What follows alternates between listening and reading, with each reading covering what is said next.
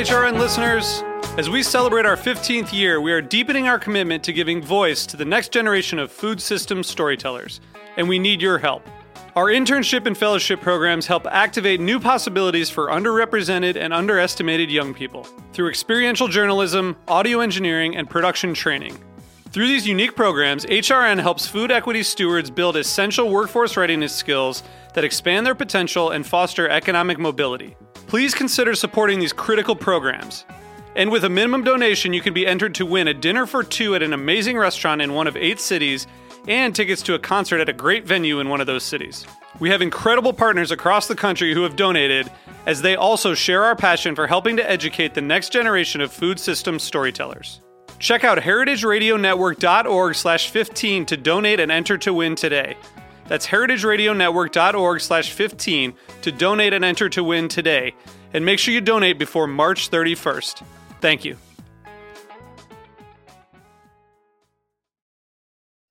This episode is brought to you by Burlap and Barrel, a public benefit corporation working directly with smallholder spice farmers around the world to source unique, beautiful spices for professional chefs and home cooks. This week, on a special bonus episode of Meat and Three, we find out how Brexit could be changing the way that Brits eat. If you're not getting your food from the European Union, where Britain gets 30% directly, well, where are you going to get it from? As I put very succinctly, bye bye fresh peaches from Italy, hello tinned peaches from Florida. Bye bye fresh oranges, hello tinned oranges. Bye bye free range beef, hello hormone injected beef. Tune in to hear about the UK's struggle to stabilize its food system on Meat and Three, HRN's weekly food news roundup. Available wherever you listen to podcasts.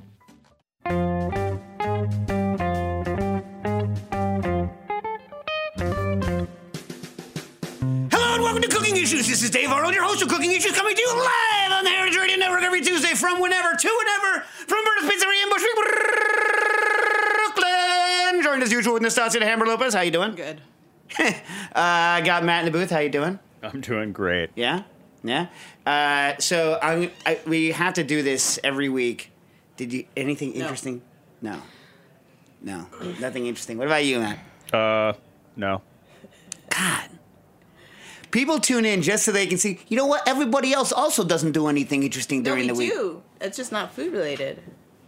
I'm not gonna get into personal stuff. That's not. Is that what you want? I don't know. I made some of- ceviche. Do you want me to talk about the ceviche? Yes. All right, let's hear about your ceviche. I, I have nothing special to say about the ceviche. I put acid on fish, I let it sit there, and then I ate it later. you should write a cookbook about I'm, this. I'm a genius. Riveting. I feel like, like, where is ceviche in its arc now? Like, ceviche was like at the top of the universe for a while. Is it just gone back into kind of normal levels? I think it's normal. Like I, yeah, I was like, oh, I have fish. I don't want to do anything fancy. Oh, wait, ceviche exists. okay. Yeah. Stasi, what are your thoughts on ceviche? Do you enjoy it or? Hmm. Do you still are you still like New York's sushi eating queen, or do you not do that anymore? No, I don't do that anymore. You went through one like like a two year period. But that's because I was with Mark. yeah, yeah, yeah. But I'm saying, but you had like the unbelievable sushi consumption repertoire. You'd eaten at all the places. Mm-hmm. Like, you like so at the higher end places, people would be like, "That's the best." And you're like, "Meh," because you had been to all of them. Yeah. Yeah. He spent all of his money in sushi. So you're saying that Mark Ladner is a lot like Booker, my son, who He's a- spends all of his money in sushi. Or Wesley Snipes. Are you, like Wesley Snipes spends all of his money in Well, sushi? Wesley Snipes didn't pay his taxes. Yeah, but as a result of sushi consumption, Something consumption. are you saying that Mark doesn't pay his taxes? Yeah. Okay. you heard it here first, people. It's a big problem. Wesley Snipes and Mark Ladner. That's probably the is that the possibly the only thing they have in common. No, uh, they should both be on the same episode of Cooking Issues. Yeah. And invite them in. I well, I told you I don't like Wesley Snipes had the uh, I think it was Blade. Did we talk about this? Blade was it Blade three? Is there a third Blade? Blade three. I think so. And then one of like the like modern like uh, white like not too large human a- action figure. One Gosling. One of the was it Gosling in Blade three? Anyway, Gosling equivalent white dude, and uh, Wesley Snipes would only refer to him on set as that cracker and only in third person. So like if we were sitting here like this, he would say to the director, "Please get that cracker out of my sight line." and I think that's the best. Like if if I could like have a job every day where I was ignored by Wesley Snipes and referred to only in the third person as that cracker, I feel like I would have arrived. Yeah. That would be the best. What do you think, Matt?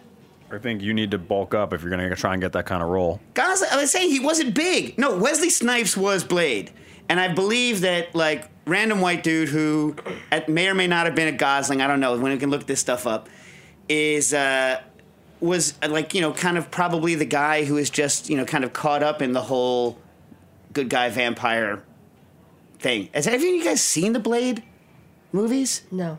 God no. All right, we're also joined by uh, two people in the studio. We have Kat Johnson, who is the communications director.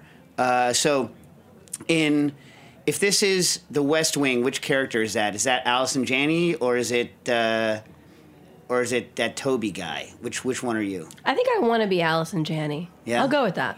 All right, all right. So, what is it that you're here? Oh, and we have unknown name actually, longtime listener, hater of uh, Gildan brand shirts. Uh, did hates Gildan t-shirts. Gildan, right? Hates. think so. Hates. Has the correct belief. If the if the handle is correct, if the social media handle is correct, hot dog is not a sandwich. No, hot dog is a sandwich. It's not a sandwich. No, your, your, come your on. handle is incorrect. I'm going to get in this argument again. Oh, we'll save it. We'll save Pass. it. All right. All right. Hold on a second. So, so where do we want to go first? Kat, what's up? Oh, um, well, I have a thank you note for you. The thank you note is from Marcy Goldman. She said that one of her readers let her know on a recent episode that you gave her a shout out about her recipes and called you called her a freaking genius, and she feels like she finally arrived. So she says thank you. Ah, well, please. Thank you. you know what I mean? Like, all I did was give you a shout out. You gave me recipes that I'm going to use for the rest of my life. So. What a what a there's no better gift than that. No, really, right? I mean, like when, whenever like uh, someone comes up and they say, "Oh, I I got X Y Z tip, and that now I use that in my in my it. cooking routine or bar routine," I'm like, "Yes, that's the win." Yeah. you know what I mean? That's the win. That's all you can. That's all you can hope for in this ratty world. You know what I mean? But what are you here to do specifically? Just to tell us cool stuff? Yeah, I mean, I'm gonna talk to you after the show. Uh, it's private. You're not put, oh like Nastassia's private private stuff. What? Dave knows everything about my life. Oh. He it. please, more than more than I want. Do you want another question though? I have a couple more questions. You won't say anything personally embarrassing about yourself, yet you make me talk about my robotic vacuum. You wanted to, and I have said. Why is stuff that about embarrassing? The people needed to know about that, by the way. My, what's the number, Dave? Seven one eight four eight. Oh, four eight. 718-497-2128. That's 718-497-2128. Have we gotten any uh, comments on whether people think that Claire should come in and Yes. be my life coach? Someone, s- someone Oh. said that they want a whole episode with no commercials or anything dedicated to this. The commercials keep the lights on, guys. I have to say that as the Are you communications willing director. to do it, Dave? What? Are you willing to, to have her life? Okay, here's what- This is what I think you should say. You should say, "How do I get to a place where I don't have to carry my own stuff? How do I get people to listen?" Like that kind of stuff. She will work through with you. And she'll say something to the kin of, You throw have- all your you stuff away, no don't have a idea. family, and move to a foreign country, which is no- what she did. You have no idea what she's gonna say. But that's what she did. Okay, but you have to be flexible and nice. Here's the thing. What? Whoa, whoa, whoa, whoa. Does anyone out there actually want me to be flexible? Yeah. Who wants me to be Uh, flexible? we do to get here on time. Oh, that's not flexibility. That's just doing what you say you're going to do, which I, in general, like to do. But I don't know why. I don't know why I have a. a, a I don't know why. I don't, honestly, I don't know why. I don't know why I'm always late. I really don't. You don't care. About We'll work on it. people's We'll work on it. We we have a caller on the air who I, I think I recognize. Oh yeah. Caller, you're on the air. Hi, Jordana Rothman here. Hey, friend of the show, Jordana Rothman. How you doing? You know, I'm hanging in there. Dave, how are you? Um, I'd say you know fair to middling. Fair to middling. Yeah. Yeah. I mean, that's the best we can hope for, I think. Yeah, yeah, that's the new win. Like like s- slight loss is the new big win. That's exactly right. That's exactly right. Dave, listen, I had a little incident this weekend, and I wanted to talk it over with you, see what you think. Do it. Okay? So here's the thing this is not the first time this has happened, okay? That's the first thing you need to know. Okay, it's the second time that it's happened. And the thing that happened is that I was visiting the, the sea wench, Nastassia the Hammer Lopez, Wow. at her decommissioned lighthouse in the uh, wilds of Stamford, Connecticut. This is all semi-true, by the way, people.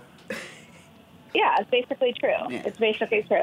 Okay, so I was visiting and we were having like a really cozy time. You know, we're like talking through our feelings. We were like painting our intentions. We played a few hands of rummy. I made a delicious ribollita because she demanded it of me because I had wronged her and she insisted that I cook her dinner. So it was time to go to bed and Nastassia and I like to sleep in It was not like, bedtime. it was time to go to bed. Let and her it tell her story.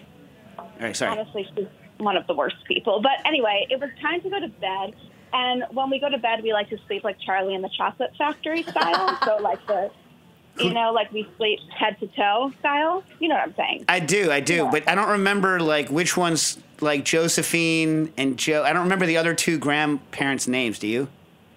No, I don't really remember them, but it's sort of irrelevant, I think, All right, right. ultimately. But, Yeah. you know, gra- grandparents style in the bed, wild Saturday night in our pajamas. We also went to Target. It was a big day.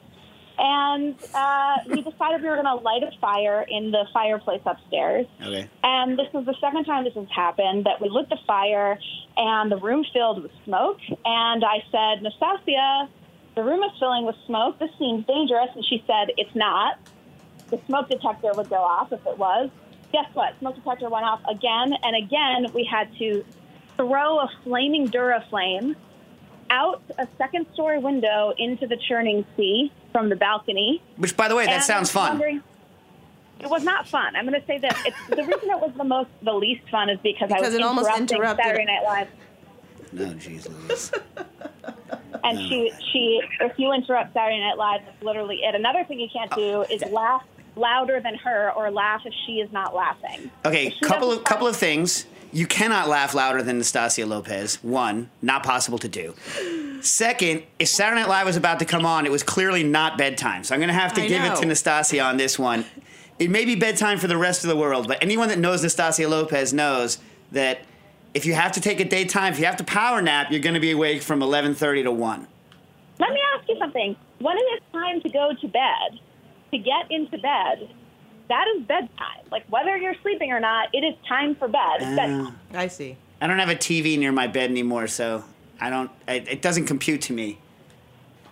Like, of Well, course, anyway, I I fall asleep on the couch quite a lot, so you know. Yeah. Yeah. We never do that because the couch is for painting and for rummy, and the bed is for Saturday Night Live and for sleeping, and for pulling flaming Duraflames out of the fireplace using a baking sheet and a pair of kitchen tongs and throwing it into the churning sea.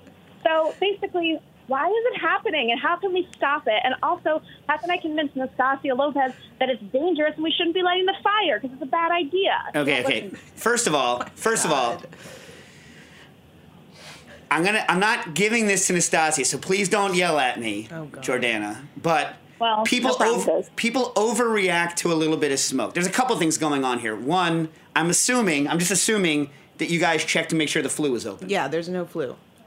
Whoa, whoa, whoa! What? No, no, I mean it's just a big hole. but There's just you There- can see the night sky. Yeah. You can. Mm-hmm. Okay.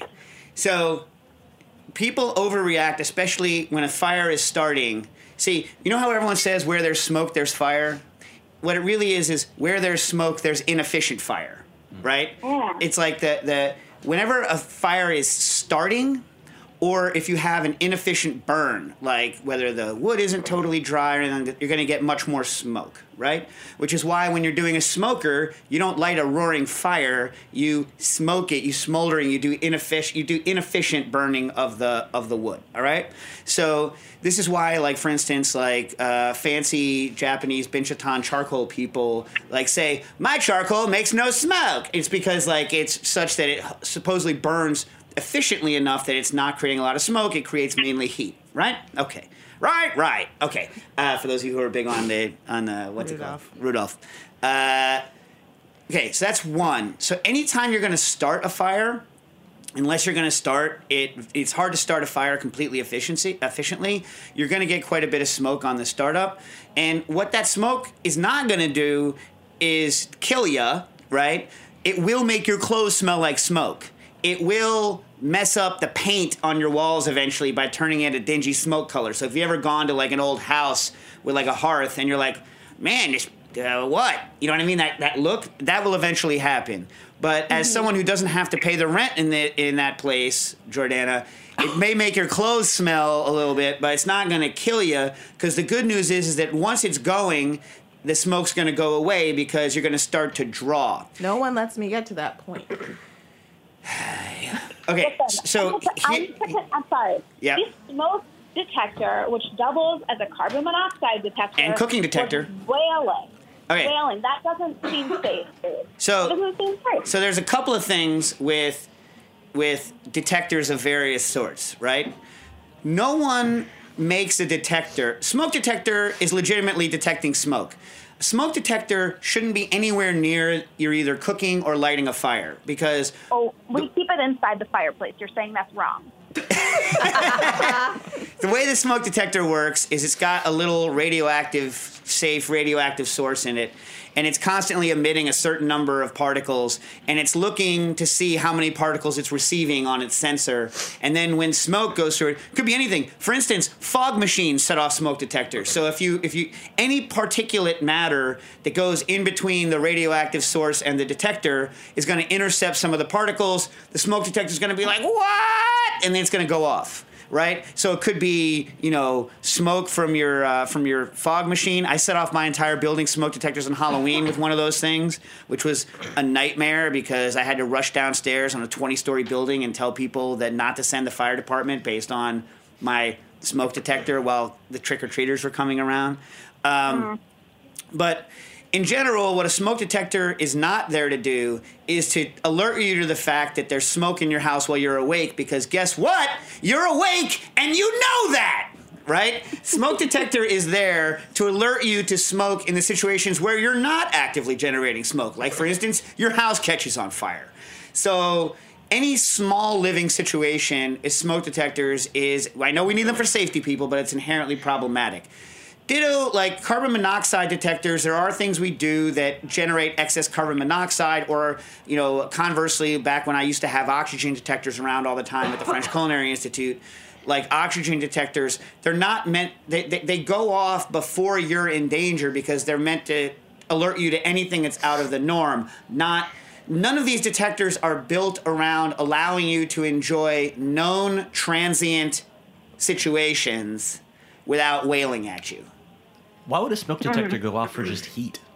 Like, No, no, they don't go off for heat. They Mine shouldn't does- go off for heat. Mine does. It's, Who is it's- that person? That's It's a talking? this person believes two things that I'm aware of. One, incorrect. A hot dog is a sandwich, which we can have this argument again. And two, not a sandwich. And two, that Gildan shirts are created by Satan. Are you familiar? Are you familiar with Shirts Gildan, the brand? gold? No, but I like the idea of a gilded shirt. No, no, not gilded, Gildan. nice. Gildan. Gildan. Gildan. Gildan. And so the theory is, is that they're. Well, why don't you explain the theory? okay, so the first thing with one, it's Josh. Hey, Josh. yeah, what up, Josh? Hi. Uh, Welcome to the family, Josh. oh, you know, it's, it's great to be here. Uh, Gildan just, it's not that I hate Gildan shirts. It's just that I choose not to, like, people are entitled to wear Gildan shirts. Uh, they should exist. They serve, you know, a market of people who, uh, you know, don't like shirts that are comfortable or, like, fit particularly well. Um, We got to get the, the owner of Gildan. Was it you that sent on my social media the image of the owner of that shirt company saying Oh, that they had never seen a human torso? yeah. yeah, yeah. So, and Josh's point is, is that for a mere fifty cents extra, you could go up to Anchor. Which, I don't. great shirts. These are. I just googled Gildan shirt, and they're selling for one dollar and sixty nine cents. I'm going to say. I aim a little higher, you know. I Like I 50 cents little higher? This is what I'm saying. Break into the $2 range, you know? No, I like an Everlane T-shirt, specifically the raglan sleeve Everlane T. It's got a nice neckline. It's uh, it's a, it's uh, traceable in terms of you know its factory or whatever. I really I, I care for it. I do like it. She's right. Wait, Everline? Is this? A, do they make only uh, women's shirts, or do they make all kinds of T-shirts? All kinds of tees. I'll tell you what I like. I like the Bluffworks t-shirts. I think they're good. Bluffworks is a good shirt. Yeah. yeah. What about you, Nastassia? Anyway. What is your brand of shirt that you enjoy? Uh, I don't know. Not not any of the ones you're talking about. Have you They tried any of the ones we've? Have you tried Yes. this Everlane shirt? Mm-hmm. You didn't enjoy it? He No. likes Why? goop, goop shirts. Goop shirts. Goop shirts. Is yeah. Goob a thing? Dave, Is this Gwyneth Paltrow's new thing? Goob. Goop. What about you, Matt? What's your shirt? What's your shirt preference? I don't have a t-shirt preference. What about like? Matt wears a hair shirt. Wow. what? He's constantly he's constantly doing penance. Uh, well, what did he do to you? By the way, for those of you that don't know, they used to. It's like, have you, have any of you ever worn as your under, as your against the skin garment, like rough hewn, unworsted wool felt? bra? Felt no. No, like as just a, like a nightshirt. It's it's a nightmare. You wouldn't do it. Just take your wool overcoat and put it on against your skin, and you're like, yo, this would suck. So a hair shirt is like that, but worse, even coarser, even I'm more. sending What? I'm sending Nastassia a picture of a hair shirt that you can all enjoy. Yeah, yeah. Okay, nice. So Yeah. is it is she correct, Matt? I, no, I've never tried a hair shirt. I, I my, my I'm covered in always covered in my own hair, so that's Right. kind of like an undergarment. Right. Are you are you a long johns on the outside winter kind of a guy? Uh, no, long john under t-shirt, and I don't care what brand t-shirt. Long. Forgive yourself, Matt. I uh, I am an always wear a t-shirt no matter what. I'm always a minimum two-shirt you human. shower with a t-shirt. I, but then I have to remove it. You know how hard it is to remove a wet T-shirt? Any idea how hard it is? Do you know how many T-shirts I've ripped in half trying to reach over my back and remove off of my back wet? Like, like how many? Like, How, no, how many? Dozens? Like where you grab the Great. back of the shirt and lift up on it, and there's, the whole collar just rips off of it. You never had this happen? So this more to the point. Higher quality T-shirt doesn't rip when you're taking it off. Well, it's because I use T-shirts where other people wouldn't, like when I'm going into the ocean or like when I'm in a pool, because I just don't. I'm never uncovered. You know what I'm saying? Never, never uncovered. Uh, all right. So, uh, what about Hanes? Traditional Hanes or Fruit of the Loom? Hey, this is an okay T-shirt. This comes from like trauma from my teenage years, where I worked in a, a place that made t- it was a screen printing place. So we like manufactured T-shirts for people, and Gildan's were always the worst. Their reps were all kind of jerks, um, and the shirts are bad. So it's like you know, if it was just a bad shirt, I would be less passionate about it. But their reps were also jerks. yep. Hmm. Hmm. Hmm. All right. I made Nastassia a custom T-shirt once. Was it a Gildan? No. It was No. American Apparel. Uh, wait, wait. American Apparel. Like, first of all, they're out of business, and that guy was canceled, right? Mm-hmm. Yes. Yeah, canceled. But were they were they good shirts back in the day? Yes. Great shirts. Yeah, they were good shirts. I had a she, I, I had a shirt made that was American Apparel, and it said Gauche on it. And I gave it to her as a gift, and then she immediately spilled kebab grease all over No, it was red so wine. It was red wine. Red wine and kebab grease. Good pairing. Good pairing. Yeah, yeah. Well, you know, living up to the gauche. By the way, like, is gauche an okay thing to say? Is it is it anti left-handed people, or is it no? It's left. It's left bank. It's gauche like left bank of Paris. Rive Gauche. So it comes from hating people on the left bank. All right, that's fair. Well, I don't know. I, It's, I as long like as it's not anti-left-handed people, I'm good with it. That's sinister. Fear of left-handed people because I don't know Satan or something. You have a fear of left-handed people? No, I'm saying that that I think that's like a sort of like deep in the culture. Yeah, that's where the know, word sinister comes from. Trauma. Yeah, but this is one of those things we need to get rid of. Like anti-left-handedness is something we need to get rid of Definitely. in general. Yeah, that's that's fair. But anyway, gauche is just a lacking social experience or grace, not tactful and crude. And so I anyway I got it for mm-hmm. Nastassia. because of those Completely lousy left bank Parisians. So gauche, so gauche. Uh, which is weird. Well, I don't know. I'm get. So, so, so back to cooking. One, uh, always wear a shirt under your chef's jacket, people. This is the thing is always wear a shirt under your chef's jacket because of this. Nobody in a restaurant wants to see pit stains on your whites. I'm telling you, there is there is a grand total of zero people on earth that want to see pit stains on your chef's whites. And let me say this all it takes for a lot of people like me, if I when I was a, I, t- I told the story right when I was a kid, I went to this place where I ended up working when I was in high school, and the chef just joked with me, joked with me that he was making the hamburger patties with his oh my armpit God, I hate this story. and I couldn't eat for the whole meal. I couldn't eat the whole meal. I my, my mom, which by the way, I can eat people. You know what I mean? Like even when I was a kid, I could eat anything. I could eat my burger plus your burger plus the other person's burger, all because my dad once when I was a kid. You know this story? Yes, this one I thought you were telling. No, he ate my. ate- I won't get into it. He ate my hamburger because I was being a little weasel about not eating, and then I was scarred from that point. So now I'm the fastest eater that anyone has ever seen in a non-competitive environment. I am the. I am one of the faster non-competitive, just my normal speed of eating, and Nastassia hates me for it. Yes. True. Mm-hmm. Anyway, so he made this motion like he was going to press the hamburger with it, and I couldn't eat the whole night. They thought I was sick because I couldn't eat it. People don't want to eat in a restaurant where you have pit stains or sweat stains on your on your chef's whites. Please wear a shirt under those chef whites. Hey, Dave. Well, we still haven't talked about the smoke, but yes. Okay, we'll talk about the smoke, and then I think we should take a break so that we can pour wine Yes. and have okay. a commercial. Here's what's here's what happened to you. Uh, depending on the there te- anymore. well, No, I'll tell she's her. there. I'll tell her what happened anyway, or you can tell her. Here. So what you need to do is uh, you need to start the flue drawing, and once the flue starts to draw, then it's going to be a lot better. So a very fast way to do this might not be safe where you are, but it is there near the ocean. Is to take a wad of newspaper and loosely crumple it like into a big ball and put it like right underneath the flue and light it.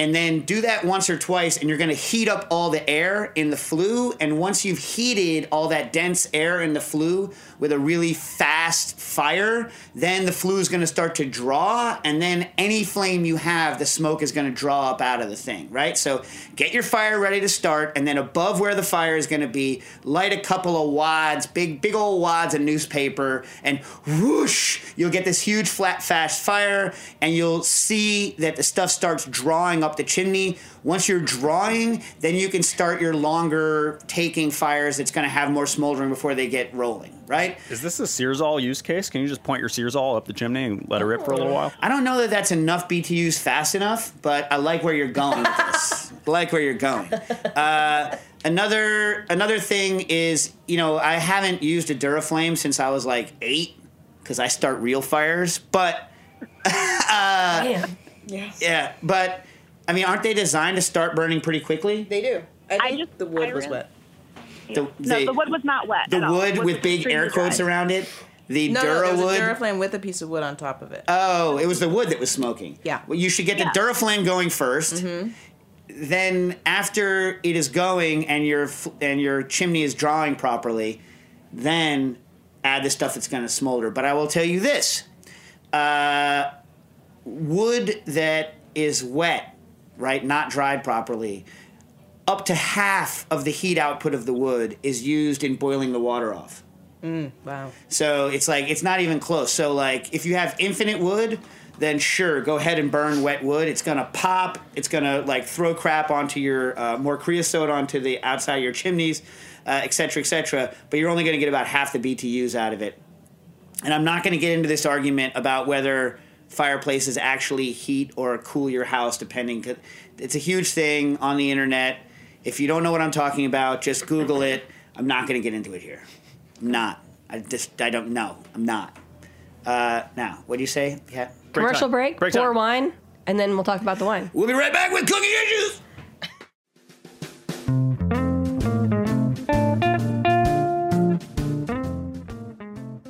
I'm Ethan Frisch, co host of Why Food and co founder of Burlap and Barrel, a public benefit corporation working directly with smallholder spice farmers around the world to source unique, beautiful spices for professional chefs and home cooks. We set our partner farmers up to export their own crops for the first time, and they get access to a whole new market here in the US, and we get access to spices that other companies can't source.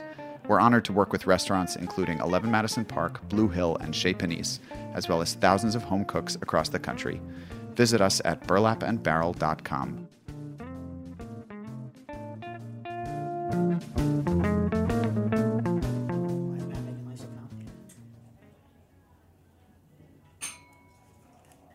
Dave, go. And we're back. I thought you said you were going to oh bring the music back up. No, no. He comes out. We did. How many years have we been doing this? Matt comes. He's like, "Listen, we're going to bring the music down. Then we're going to bring it back." Last week, last week you guys are in there chitter chatting away. There was no time for me to turn the. All right, That's the all whole right. show, We're chitter chattering it. We're away. gonna work on it. That's all we do. We'll get better every week. We'll get, get. That's you know what? Good life goal. Just get a little better. Better. Get a little better every time. Get a little bit better. That's the next big win. Just a little better. Just a little better. All right. So you have a question? Shoot. Okay, the question is from Alex from Toronto. I recently dry aged a duck in my refrigerator following the instructions from Serious Eats Sasha Marx. It was extremely delicious. Could I do this with a chicken? Would it also be delicious? Hmm. I don't know. I mean, look. Yes, you could do it. Like, yes, you could do it. In other words, like the flesh of a chicken is no more conducive. As far as I know, the flesh of a chicken is no more conducive to growing bacteria than duck. There's an assumption that um, it is more contaminated, right? But if you're applying treatments to it to cause uh, you know microbes to not grow on it and to therefore and also to die out during the drying thing, I don't see why you could. I don't see why you couldn't do it. But then the question is, you have to get somebody to eat it, right? And therein lies therein lies the rub, right? Is that uh, a lot of people don't want to eat you know, uncooked, even if it's cured chicken. But I'm going to bet you could do it. You know, I would make sure that you're using a, a technique that is kind of guaranteed f- for um, killing off, uh, you know, the, the bacteria of interest. But you could still cook it after you dry aged it. I mean, oh, dry aged or dried? Dry aged. Oh, no, don't do that. I don't think chicken's going to get any better. And here's why. Chicken is already so freaking tender. The average chicken that we have is like six six and change weeks old when it's slaughtered. I thought you meant like make it like a Like a, a pastrami, like a duck pastr- or whatever you call it. Like Yeah, yeah, yeah, yeah, yeah, yeah. Charcuterie board thing. Yeah. That would be weird with a chicken, I would think. Yeah, uh, I don't really. It's already tender as hell. Yeah. So I would say don't. Just roast it. Uh, yeah, if you want now. Uh, so uh, Jeremy, right, Umansky, and from Larder, and uh, and Rich Shih, our Cook Quest friend of the show, just wrote a book on koji. Did you read it? I read it. I'm supposed to give them a blurb. It was due yesterday. I have not written it yet, uh, but I will write a blurb. It's never happening. It's not true. Anyway, Stasi just likes to be a jerk to me. It's never happening. She likes to be a jerk. I'll put money on it. Okay, how much? We'll see now. You'll No, how much? No, no, no. How much? No, 'cause- if it's never gonna happen, then you can put some money no, on because it. How much money? Now you're gonna do it. How much now money? that I'm putting money on How- it, put it- Fulfilling prophecy. How much money? nothing now. Uh, pfft. Everybody get in the chat. Start putting money down in the chat. We won't let them Yeah. know. anyway, uh, so uh, they're writing a book on Koji. First ever, I think, book solely on on Koji. So we have to have him on. Uh, it's coming out, I think, in May. Yeah, do it. Yeah, have. Sounds dope. Yeah. Anyway, so uh, they would say that if your goal is to, so there's a couple of things going on in dry aging, right? Uh, in any kind of aging, theoretically. One is you're tenderizing the, the proteins, enzymatic, like the enzymes are breaking down the muscle fibers in the protein, making them more more tender, or as Jacques Pepin used to say, more tender, tender. But like he's, you ever you ever go see him doing the demos at the French Culinary? Tender. Anyway, so the. Uh, that's one thing. The other thing is that as proteins uh, are breaking down, but it's also dehydrating, and so dehydration is going to increase the um, overall flavor of the meat just because you're getting rid of excess water. Um, so there's that, and then the last thing is is that as proteins break down, they turn into free amino acids, and free amino acids have flavor, whereas whole proteins do not typically. Right. So those are the basic basic things. Um, so what if Rich was here? I think what Rich would say is is that if you if you know the tenderization is not a problem with chicken because it's basically veal at this point already. So just let it, you know, it's already tender enough. Have you ever, you ever said to yourself, man, if they haven't overcooked the chicken, have you ever been like, chicken's tough unless it's a foreign chicken, right? Like like other countries' chicken, which are older chickens, are tough, er, and have more flavor, right? But American chickens, because they are the veal of chickens, they're the worldwide equivalent of veal for chickens. Like they are tender enough, I don't need it to be more tender. What about you, Josh? You need your chicken to be more tender? No, perfectly content with the tenderness of my chicken. That's right. No one's ever. People are like, "Ooh, it's dry. It's overcooked." No one's ever like, "It's well." Nastassia aren't going to get into tough chicken. Not going to get into. it. We've already had this. That we had an argument Oh. last week off air. It was ugly. I ended up bloody. Anyway, um, so uh, the one thing you might want to do if you want to up the umami profile is use some form of short-acting uh, koji-based, uh, you know, enzymatic marinade like uh, shio koji or something like this. But we'll talk more about that when, you know, when they come on to talk about their their koji book. Right? Right? Great. Okay. Uh, Wine? Okay. What do we got here, Josh? While I get up the actual questions from the show. Uh, so this is a sparkling Chardonnay from a producer called Thibaut Jannisson, uh, former champagne producer, now making some really nifty wine in uh, Charlottesville. ah, this is from this is from Charlottesville. Yeah, Oh, cheers. Yeah, two Virginia wines for you. Cheers. Cheers. Virginia, land of the uh, land of the serpentine walls. Yeah, Yeah. I suppose. What do you think, Nastassia? Good. It's good. Do you like it? What does Claire say about Chardonnay? She loves it. Obviously. My favorite text. I, Dave, uh, my favorite text I've ever seen. It was a date. We cannot talk about her. Date. I'm not talking about the date. That's not the important part. She, but she said, and and we I use this now as this is my my go-to thing to say. Anytime someone says the word Chardonnay, she's like, "I was having a glass of wine, Chardy ops. Shardy ops? Chardiops." Obs. Chardy, Chardy Oh. obs. I got it. Yeah, yeah, yeah. Chardiops. So I'm like, I'm like, hell yeah. Is she an oaky buttery girl? Oh yeah. Big oak, big butter. Big Kendall Jackson. Oh. yeah. Enough with her. What do you mean? I'm gonna get in trouble. What? Chardy's good. I get uh, harassed by my sommelier at work all the time for referring to it as Savvy B as well, Savvy B.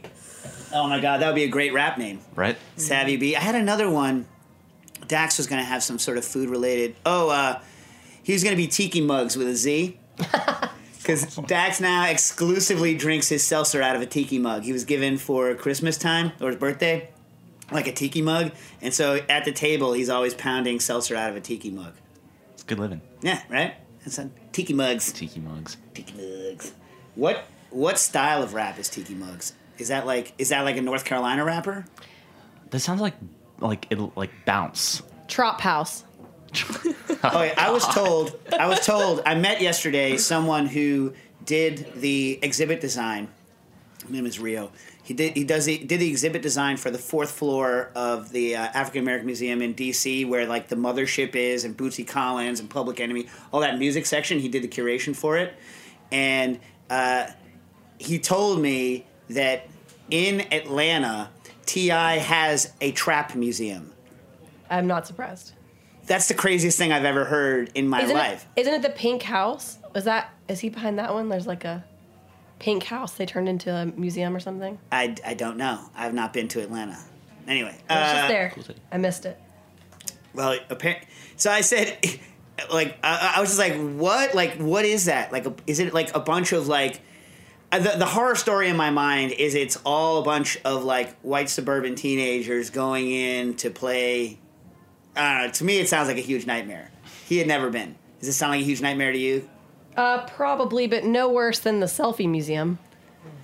Oh, which was called out on the Oscars. Now this is why. Now Nastassia hates movies to go see them because the mouth noises, right? And sitting next to people she doesn't know. This is why, if you ever ride the subway with Nastassia and she's known you longer than about eight minutes, she'll pole position and force you to sit next to her. By the way, on the subway, that means sitting at the seat that is by the pole, so no one can sit on the one side, and force you to sit next because she does not want to have any portion of her next to someone she doesn't know. right? Yeah. Yeah. And she also doesn't want, as much as she likes to have friend of the show Paul on and make mouth noises to offend our listeners, doesn't enjoy mouth noises while she's watching movies. In fact, she's ruined movies for me now when I go because now when I hear people's See? popcorn crunching, like it's a quiet people. Wait for the loud part of the movie to go into that freaking plastic bag. And movie people, why are you giving people plastic bags in a movie? You know what I'm saying? That noise that the plastic bags make. Go. And then like you can't you can't like rip the top of that bag open. You have to every time you put your your grubby fist into that bag, you have to punch through it and make all those damn crinkly noises on the way to get whatever rancid thing you're getting out of it. You know what I mean? And if you're sneaking food in, which I know you are, I know you're doing that. Listen, I've done it. Bring a noise-free bag.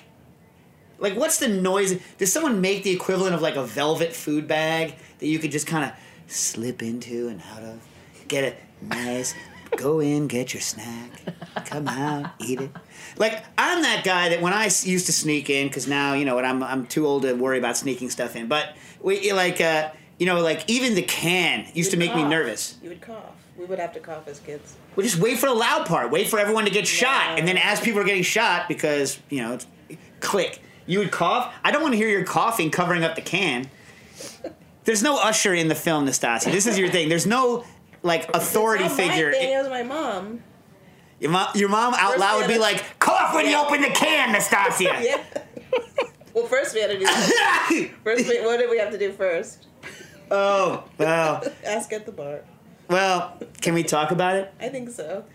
So, I have always so have, if if any of you have ever worked in a situation where cans of soda are stored prior to their being used, you know that they're stored in filthy warehouses with uh, dust on them, rat poop on them, rat pee. A lot of times they're not even overwrapped. They're being like stored in unsanitary situations. They're being loaded people are picking their nose while they're loading it, wiping their butts and not wash. All kinds of stuff is happening. So I'm a huge believer. This is why I like a bottle. First of all, I like a bottle, and it has been.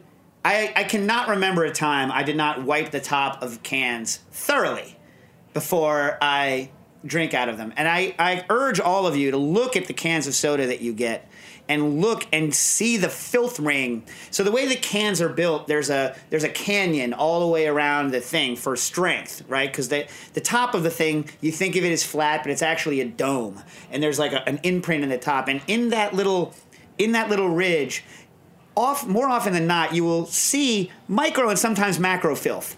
And so, like, I always kind of wipe it out. And it turns out Nastassia has also always done this, but for a different reason, because in Nastassia's family, it is believed that there is at some point a man, very important, a man somewhere in the production of the soda who will be wiping his genitals on the top of the can. And so you have to wipe the top of the can to remove the genital aspect of it. Is that true or false? Yes. Yeah, yeah. So, anytime, we- uh, uh, for instance, in a couple of minutes, we're going to be going to the uh, takeout place uh, at Roberta's here. We're going to get two cans of seltzer. I'm going to get a napkin, and I'm going to hand it to Nastassia, and I'm going to say, for the genitals. And then she will wipe off her can and throw it away. And that's what's going to happen. But is that like is just a napkin wipe really enough to remove like whatever genital essence that mentally, mentally. uh mm. So then Nastassia and I were going to start a business where we, I, I, I don't think I can say that on air, but where you have a intentionally, like a, like a, a batch of of like of like baby wipe goo that is intentionally doped with said product, right? And then one that's not, and so then you have like dual sided off on, so you can make your own sodas. You can make an official soda. You have to do the wipe on, and then when you're drinking it, you do the wipe off. But I don't think anyone would buy it. it's tough sell. Tough sell. Tough sell. Tough sell, people. All right. So we had some questions. Let's get to them. Oh, come on, Face ID. There we go. Uh, hey, everyone at Cooking Issues. Thanks for your show. I'm working through your episodes. I'm not sure if you've addressed this issue on your show yet. But I'm looking for any advice on high altitude cooking you can give. I just moved to Hipster Paradise, Denver, Colorado, and I'm not sure how to adjust my recipes. I'm assuming sous vide won't be affected. I will be using standard apartment electric stovetop until I find a better living situation. Any help would be appreciated. More on the electric in a minute. Uh, thank you for your consideration. I really appreciate all the hard work you do. Ryan, not a hipster. Although, Nastassia, have you bent at all on your feeling about hipsters? Are you still. Uh, yeah, yeah. Now that everyone hates them, do you like them? No. Okay. So uh, a couple of things about altitude. First of all, the fact you have an electric stove. Remember, You didn't read his thing. oh, what? Isn't that a PS on the bottom? Or no? No, that's this PS. Oh, okay. I'm here. Um. So anyway, so when you're at uh, at Denver, and by the way, it gets even worse as you go up from there. As you go, so uh, for all those of you that don't know how the United States works, right? We have this thing called the Great Plains, and then kind of at the end of the Great Plains, as you travel west, you hit the Rocky Mountains, right? So you get these kind of like high plateaus that are relatively flat, and then all of a sudden, bang, Rocky Mountains. But those plateaus are quite high. So Denver is right before the mountains. So Denver is is this accurate, Matt? You liking this? I cannot believe this is the most cooking issues thing you've ever done. Your answer, you're starting your answer of a question about high altitude cooking by explaining the oh, geography of the United States. Hell yeah! All right, let's go. So, by the time you make it to Denver, and this is why, by the way, the Rockies, like, they're really high, but they don't have the. I forget what someone from uh, Denver actually told me once. He's like, so, like, certain mountains, they start low and then they go real high, but since the Rockies are starting from a mile high anyway, because the plateau that they're coming out of is already a mile high, they don't necessarily seem as high as some other mountains that aren't technically as high. Make sense? Anyway. yes. So, at Denver, before you get into the mountains, before you're going up to like 8,000 feet up in Aspen or whatever it is, 8, 8,000, whatever the hell it is up there, right? You're already at a mile high, and the temperature at which water boils is going down steadily, right? So by the time you make it up to 5,280 feet, Denver, uh, you're looking at about 203 degrees uh, uh, Fahrenheit, which is I think like 93 or something, some, somewhere around there Celsius, right? So water is boiling at uh, a lower temperature, but that that's what everyone says, which is true, right? So you're like, and I had the unfortunate uh, thing of trying to cook dry beans in Denver, not having thought about it, and yes, it takes forever, and rice takes a lot longer to cook in Denver than it takes down here. But that's only the tip of the iceberg. Notice you said you had an electric stove. One thing that's true, the higher you go in altitude, now it should work fine in Denver, but the higher you go, the less powerful your gas burner is because the less oxygen there is. And you'd think that you could solve this by adding more uh, gas, right? By changing out the orifice. So, listeners of the show will remember that I had a situation once where I had to cook a turkey on Thanksgiving. It was too cold. I didn't get enough gas output, so I drilled out my orifice uh, so that I could get more gas output, blah, blah, blah. And if any of you want to have discussions of gas orifices, man, I will talk to you about it for free ever because we're dealing with it right now with the Searzall V8. But that's not the solution because it's not that you don't have enough gas coming out of your orifice, you don't have enough freaking oxygen. So what you really need to do is derate your burners or you need to somehow get more oxygen in, right? So you probably should get either just deal with the fact that you get a more powerful burner and it's not going to be as efficient and you're going to be throwing gas away and spending a lot of extra money or get a burner that's built specifically to function better at higher altitudes. Same thing with your car, by the way. Unless you have some sort of like forced air into your car, like a turbo or a supercharger, like you're going to lose power at altitude in your car. That's why you need to have a more powerful car when you're at higher altitudes, right? Okay. So, or get an electric, get a Tesla, right? That's what Nastassia is going to do. Mm-hmm. Although right now you're driving what? I don't want to. Listen, Stop it. listen, listen. What, what make is it? Buick? No. Chevy? Yeah. Chevy. I need some advice because Nastassia won't give me. Nastassia needs to get her car inspected, right? But it's got a check engine light. So some genius at Chevrolet, some idiot, decided that a problem with the air conditioning system required instead of like a different light, the check engine light to come on. And maybe they did this before this happened, but you cannot get your car passing inspection with the check engine light on, even if the mechanic puts their probe into your computer reader and the computer reader says, Don't worry, it's only the air conditioner. Why? Because then you won't know when the check engine light comes on for something else because the check engine light hasn't been cleared. And so, even though everyone who's ever owned a car from the 70s knows that when the air conditioner dies, just take the belt off and the car runs fine, it's just you're going to be uncomfortable. Everybody knows this, right? But you can't do that without getting inspected. So for any of you out there who knows how to defeat the sensor, what year? 82. What? 92? 90, 90 something Chevy defeat the air conditioner sensor so Nastassia can get her car inspected, let us know. All right. So the other things that happen at altitude. So remember, the water boils at a lower temperature, so that's going to be a problem. Also, evaporative cooling is a huge problem up there, right? So you're going to boil stuff at eva- evaporation, so you have to make sure stuff is covered because stuff's going to boil off a lot faster, right? And oven temperatures are also going to be thrown off not just by the fact that water is boiling at a lower temperature, but because water is evaporating off of your product a lot faster and doing a lot more evaporative cooling at the surface. So you might need to jack your temperature a little bit. You also might need to add more water to recipes because the stuff's going to evaporate more, and so your stuff's not going to be as moist.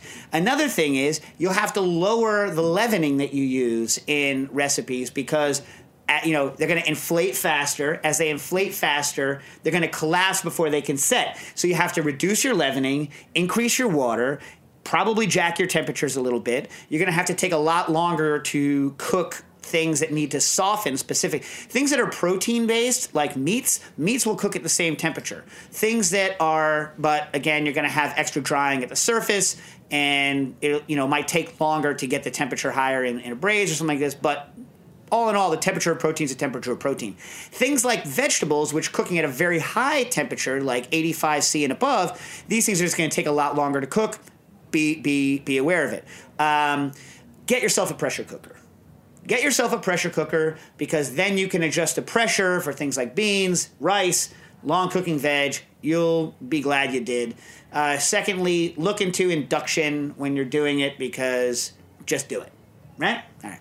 Uh, so how long do I have there? Four minutes. Five minutes. Four minutes. There we Louise. Yep. Um, I've been experimenting with extract brewing at home uh, using malt extract. This is uh, I don't see it doesn't say who it's from, but whoever it is, they're a male in their early early 30s, but their girlfriend lives in another state, so they don't have a hard they don't get to have a hard opinion on how many crazy cooking things they can splurge on. But we don't know who this person is because Nastassia didn't write it down. Uh, I've been experimenting with extract home brewing for a couple of months now. Uh, I was wanting to experiment with all grain, boil in a bag, which is new. Kevin. That- Kevin. Also, he didn't write his name in the thing, so. Okay. Uh, boil and bag with my Anova uh, circulator. However, my largest stock pot is six gallons. Upgrading isn't an option right now, given that most all grain b- brewers use large kettles, around eight to ten gallons, to do. Uh, you know, a, a five gallon batch. I was wondering if I could simply downscale all the recipes to fit in a six gallon kettle with sufficient headspace. Would scaling everything down by a factor of 0.8 be acceptable? Yes! Yes, Kevin, you can do that. And I was excited to read about, uh, read about boil and bag brewing. Back when I was doing it, all grain, right? No one had thought of that yet. So we were all like doing our initial mash in a mash tun. Then we were doing sparging, which is where you put water over the grains to get the extra wort out of them. Then boiling all that stuff down in hops in a pot. So it was like 8 billion pots that you needed to use. And it made a huge mess of my kitchen, which is why I stopped doing all grain beer brewing at my house, right? As soon as my second son was born, I quit. Boil in a bag is even better with the scaled down recipe too, because that is heavy to get out of there if you're doing like 15 gallon batch. Really? Yeah. So anyway, the yes, you can scale it. The, the it was the recipes were built from time immemorial around the standard size fermenter everyone used, which is the five gallon carboy, or if you're like me, uh, five gallon corny kegs. But even five gallon corny kegs, really, you only want to put about four gallons into them. So if it depends on what you're going to ferment in, but there's there, there ain't no problem scaling it down. Matt, what do you say? Correct. Yeah, ain't no problem scaling it down. So do that. So now, in the very few seconds I have left, we still have yet to do your classics in the field. Yeah. All right. Today we're doing something that's a little bit not cooking. Right. It's a, it's a book that I thought you guys could all go buy. But that people hadn't read. In fact, I used to own two copies of this, and I, I had tr- I, I had trouble giving one away because nobody wants to read something unless they already know it's awesome. Have you noticed this, Josh? If you don't already know it's awesome, people don't want to read it. Unless you like get in, I'm a, I'm a third chapter bailer sometimes. Yeah? I'll, I'll take a risk and read a couple, and then if it's just not holding me, then I'll probably give it away. All right. so for those of you that don't know me, which I guess probably most of you do not, like personally know me, I, I but you know I've said this on air a bunch of times. Um, I am a fan of Western style knives, and I am a fan of traditional Japanese knives. I am not a giant fan of the kind of hybrid knives. I don't mind the thin knives. Uh, I don't mind the. I've gotten you know enough calluses on my. Uh, which finger is this? Index. Index finger so that like it doesn't bother me to not have that bolster which sucks for sharpening on a classic german or french knife. Fine. But they they it's the uneven sharpening of like the you know modern like japanese western style knife where it's not fully sharpened on one side chisel sharpened the way that a japanese knife is or 50-50 sharpened the way an old german or french knife is. By 50-50 i mean like equal angles on both sides. Um, so anyway, I'm a fan of one or the other. And for those of you that have never owned a traditional Japanese knife, do yourself a favor, go get a traditional Japanese knife. Uh, you're not going to probably use it for everyday stuff, so get one of the ones that can rust. Don't even don't even get a stainless one, and just learn to sharpen a traditional Japanese knife. They're a joy. They're a joy. Uh, get like a uh, like even like a de- whatever. They're a joy. But the Japanese kitchen knife, right, is comes out of the tradition of a Japanese uh, samurai sword and sword manufacturer in general. Like that's where that tradition of knife making comes from. And for those of you that ever wondered what's so special about Japanese knife making or what's so special about Japanese sword making, go read, go find this book, The Craft of the Japanese Sword. And it goes through, uh, for the first time in English, it was written by uh, Leon and Hiroko Kapp, who are the American Japanese sword collectors who wrote the book, and uh, Yoshindo Yoshihara, who is a modern traditional Japanese sword maker. And it goes through in detail, first of all, how the how a thousand years ago the, the techniques in the absence of kind of modern science or industrial production, the techniques were made to make the finest blades that the world has probably ever known and may ever will know, right? Uh, and then how that technique works from traditional forging, how carbon, how you know how forging. So they the um, the traditional Japanese steel is called tamahagane. And when Nastassia and I went to Japan, I bought some, and it's made like a couple of times a year in traditional smelters. It's regulated by the Japanese government, and then hand forged to the correct carbon layered layer after layer after layer and then sandwiched into a knife. And so if you've ever wanted to really appreciate how Japanese knives are made and the care that goes into each individual step, or if you just want to see what it's like to really take the process of making something seriously in terms of um, just focusing on one thing and doing it to death, which is, by the way, not an American thing. I don't recommend Americans act this way because I don't think we would die. I've told the story on the air a bunch of times how a, a famous kaiseki chef looked at me and he's like, You've been doing this for what? Like 10 years? I've been. Do-. Of course, he was from Kyoto, so he didn't talk like that. But he's like, I've been doing this for 10 generations, jerk! And then he walked away. You know what I mean? Because he didn't want to have a discussion with me about like innovation or changing or knowledge because it's a completely different mentality and most Americans I don't think would function well under the mentality of doing the same thing for 10 generations. It just would chafe us. Wouldn't it chafe you, Steph? Yes, Dave. Anyway, so the craft of the Japanese sword, go check it out. I'm very like see if you can do a look inside, see if you can find it. The picture by picture uh, bl- like breakdown of how polishing works. The polishing chapter alone is like holy crap. When you read it the pictures of them forging and making uh, the swords all by hand is like life changing watching people do this. Unfortunately on amazon probably due to a temporary blip copies are going for $159 but check on abe see if you can get it. The craft of the japanese sword. Greatest sword book ever written! Cooking issues. Cooking Issues is powered by Simplecast.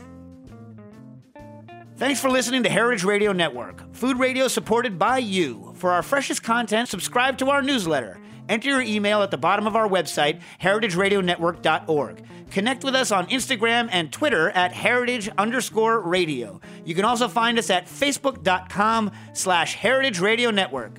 Heritage Radio Network is a nonprofit organization driving conversations to make the world a better, fairer, more delicious place. And we couldn't do it without support from listeners like you. Want to be a part of the food world's most innovative community? Subscribe to the shows you like, tell your friends, and please join the HRN family by becoming a member. Just click on the beating heart at the top right of our homepage. Thanks for listening.